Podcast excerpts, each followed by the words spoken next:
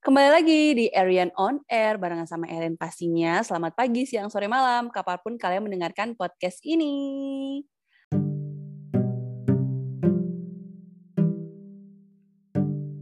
Kali ini akan ada bintang tamu yang udah pasti nggak asing sih. Karena gue nge-podcast bareng dia rutin gitu ya meskipun sekarang lagi agak-agak vakum dulu karena masih holiday season yaitu adalah Evita. Hai. Welcome. Thank kan, you. Kemarin kan sempat sama Ima, sekarang sama Evita. Nah, kali ini biar nggak usah basa-basi lagi gitu ya, langsung aja kita ke topik. Nah, biasanya kan gue ngebahas tentang patriarki, woman empowerment gitu-gitu kan terus tentang ya seksis yang kayak gitu-gitulah. Sekarang gue mau ngebahas tentang sebenarnya ini mungkin termasuk isu sensitif kali ya karena ini apa namanya ada saraknya gitu karena tentang agama. Cuman kalau menurut gue sih ya memang hal-hal kayak gini sih penting juga untuk dibicarakan supaya ya Indonesia ini kan beda-beda nih agamanya nggak cuma satu. Jadi supaya semakin toleransi karena sekarang konten-konten gue juga tentang uh, religious tolerance gitu. Jadi toleransi antar umat beragama. Dan kali ini kebetulan sobat sobat Kristenku ya yang yang yang terdekat adalah Evita. Pas banget. Nah jadi Fit yang kali ini yang akan gue bahas adalah gimana menjadi minoritas di Indonesia. Karena kan ya kita udah tahu lah ya mayoritas kan memang muslim Nah, sementara kalau Kristen, Katolik dan agama-agama lainnya itu kan minoritas. Nah, jadi gimana sih Fit rasanya hidup jadi minoritas terutama di Indonesia ini? Oke, gue mungkin akan mewakili suara-suara kaum minoritas, tapi uh, gue mungkin gue tidak akan cukup untuk mewakili mereka semua ya, karena kebetulan agama gue ini kalau bisa dibilang mungkin terbesar kedua lah ya setelah Islam di Indonesia gitu. Yes, yes, yes. Gimana rasanya jadi minoritas? Ya gimana ya udah gak gue rasa-rasa lagi. Tetap apa ya? Tetap ada tapi udah nggak separah dulu sih menurut gue. Jadi memang tetap ada pembedaan-pembedaan gitu ya. Dulu tuh Terutama gimana tuh kan, parahnya dulu? Kalau dulu, dulu, dulu tuh kayak dulu tuh waktu ya kira-kira gue masih kecil lah ya mm-hmm. tuh ekstrim sih gue merasakan ekstrimnya itu lebih di lingkungan uh, apa rumah gue tempat tinggal gue gitu karena Wah. dulu gue kan sekolahnya dari SD dari TK mm. SD itu kan di sekolah Katolik ya jadi gue mm-hmm. tidak merasa minoritas di situ gitu nah tapi kemudian di SMP itu gue baru mulai ngerasain juga tuh itu pertama kalinya gue merasakan mulai dari SMP sampai seterusnya sih lebih tepatnya nah itu gue merasakan kalau jadi minoritas itu apa ya kalau bisa digambarkan itu ya nggak enak gitu sih sebenarnya. Nggak enaknya tuh kenapa gitu? Karena dikucilin. Yang namanya dikucilin tuh pernah gitu kan eh Kristen Kristen gitu. Ya ampun, pasti serius? ada tuh yang kayak gitu. Oh iya beneran ada okay. kayak gitu gitu. Apalagi sekolah di negeri. Nah ya lu tahu sendiri lah ya sekolah negeri di kota ba apa di Banten kan ya. Tahu sendiri Banten itu kan ini banget ya sangat apa ya bisa dibilang religius banget orang-orangnya gitu kan. Iya iya. Kayak ibaratnya Aceh keduanya Indonesia lah gitu. Mayoritasnya memang uh, Islam yang cukup fanatik gitu kan. Jadi ya benar-benar ngerasa gimana ya gitu. Cuma gue memang dari kecil itu diajarin. Jadi karena gue sekolahnya negeri, gue nggak dapat pendidikan agama Kristen nih di apa namanya di sekolah gue ya mm-hmm. uh, buat para pendengar podcastnya Erin agama gue Kristen gitu Protestan Nah, jadi dari gue SMP tuh gue nggak dapat pendidikan agama gitu kan. Nah, yang di provide dari sekolah negeri itu kan hanya pendidikan agama Islam. Nah, gue tuh nggak pernah keluar dari kelas gitu. Dan anehnya di sekolah gue tuh bukan waktu SMA doang sih ngasih kayak kalau nggak mau di dalam kelas pelajaran Islam silahkan ke perpustakaan gitu kan. Nah tapi waktu dulu gue SMP nggak kayak begitu tuh. Jadi ya orang-orang belajar agama Islam ya gue tetap di kelas gitu dengerin. Kadang gue tidur aja gitu di apa di tempat duduk gue gitu kan. Iya iya. Nah, iya. Tapi lo gitu, sampai sekarang tetap Kristen ya. Meskipun Masih? mendengar itu semua ya, iya, iya. Iya gitu loh. Jadi udah segampang uh, itu guys ya. Meskipun lo iya, mendengarkan iya, jadi, ceramah Islam gitu nggak langsung auto Islam atau sebaliknya mm -mm, juga kayak kayak ini analoginya ya menurut gue hmm. analoginya sama seperti teman-teman gue yang muslim bilang ketika misalnya mereka pas lagi puasa Nah, ada gue nih yang tidak puasa, depan makan minum di depan mereka itu tidak serta merta membuat mereka tuh jadi haus dan lapar gitu loh. Nah, jadi uh, analoginya hampir mirip seperti itu gitu. Walaupun gue di kelas itu dengerin orang yang belajar agama Islam, terus Eh, nggak uh, serta merta terus gue jadi Islam otomatis gitu kan. Nggak kayak begitu juga gitu loh. Nggak mengganggu nah, keimanan jadi, lo lah istilahnya gitu mm -mm, kan. tidak mengganggu hmm. gitu. Justru itu menambah knowledge gue oh begini tuh ajaran agama Islam. Oh seperti ini seperti itu gitu. Jadi itu menambah knowledge gue juga kayak begitu loh. Betul, ya betul, jadi kalau bisa ditanya gimana rasanya ya ada nggak enaknya gitu. Ada enaknya itu kita jadi apa ya belajar bertoleransi gitu loh.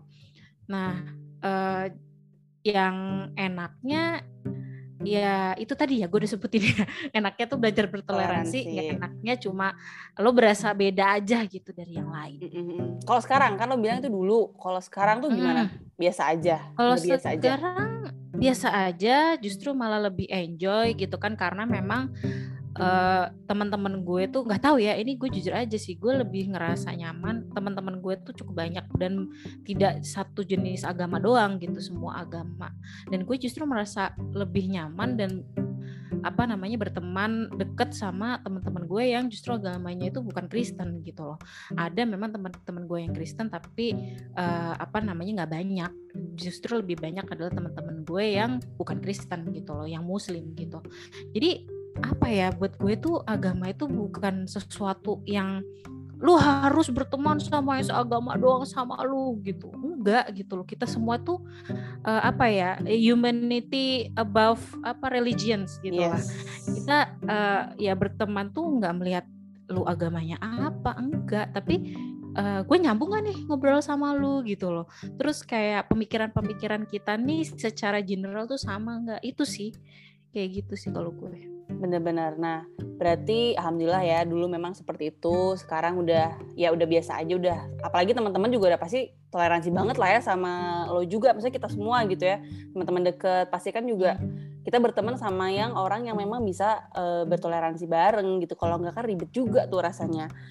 Uh, terus habis gitu nih, selain itu kan tadi udah lo ngejelasin gimana rasanya hidup tentang hidup jadi minoritas Indonesia. Cuman kemarin kan uh, lo cerita juga nih, lo kan Natalan sekarang di Cilegon nih ya. Hmm. Tapi kemarin lo cerita, aduh gue itu mau Natalan tapi gue masih kerja, apalagi dan gereja gue tuh jauh banget dari rumah lo bilang kayak gitu kan.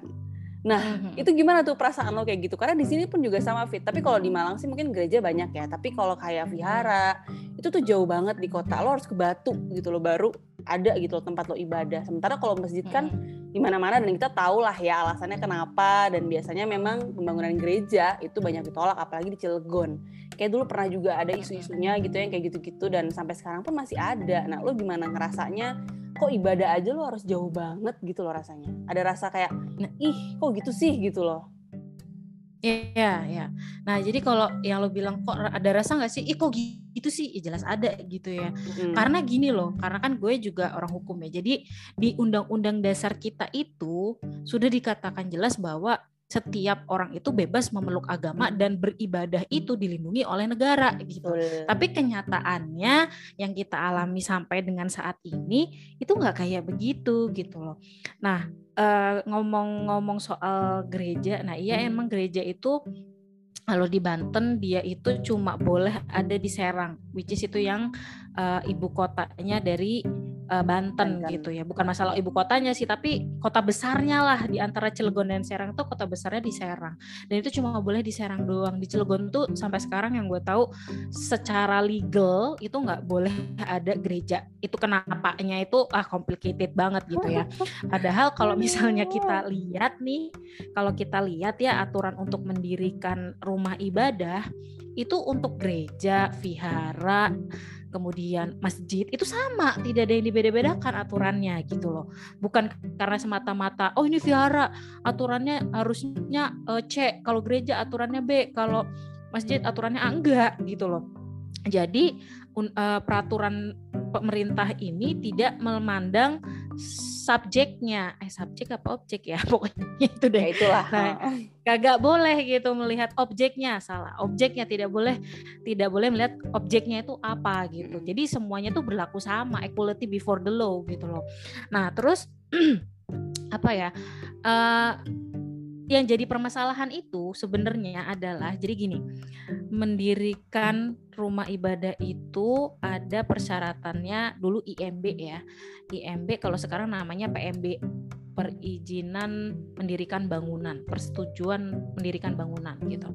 Nah itu uh, lu itu harus dapat izin bukan izin sih uh, apa ya namanya harus dapat persetujuan dari lingkungan kanan kiri ah, depan belakang dari yes, yes. tempat tanah tersebut gitu loh. Betul, nah, betul. itu sebenarnya ganjalan yang paling utama gitu hmm. loh. Ganjalan paling utama. Kenapa akhirnya uh, misalnya nih dari pemerintahnya tidak ada larangan atau uh, apa-apa tapi izinnya nggak bisa keluar karena syaratnya itu tidak terpenuhi semua gitu loh.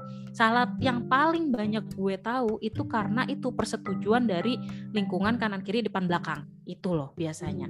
Karena apa ya uh, gue tidak mau uh, bukan bermaksud untuk menyudutkan apa namanya satu golongan atau bagaimana enggak tapi memang yang seperti kita tahu ya kebanyakan mayoritas itu pasti akan tinggal di mana saja gitu loh. Nah, itulah yang tidak didapatkan gitu, tidak mendapatkan persetujuan itu. Nah, cuma yang jadi pertanyaan gue itu kenapa gitu loh. Kenapa? Kenapa kok orang ibadah aja nggak boleh gitu. Padahal kan kalau misalnya kita ibadah kita tidak berus berupaya untuk mengganggu kamu gitu loh. Tapi kenapa nggak boleh? Itu aja sih kadang yang gue pertanyakan dalam diri gue sendiri itu kenapa sih orang ibadah aja nggak boleh gitu? Kenapa? Emangnya kita apain lu sampai lu tuh nggak bolehin kita ibadah gitu sih? Iya padahal gereja nggak pakai toa. Yang pakai toa bukan gue yang ngomong lah ya. Iya kan gue yang ngomong itu padahal gereja tuh pakai toa loh bukan eh yang gereja tuh nggak pakai toa gitu kan. Makanya mungkin uh, apa namanya uh, Panbers itu bikin lagu gereja tua. Kenapa gereja tua? Karena kalau bikin gereja baru sulit tuh susah bener.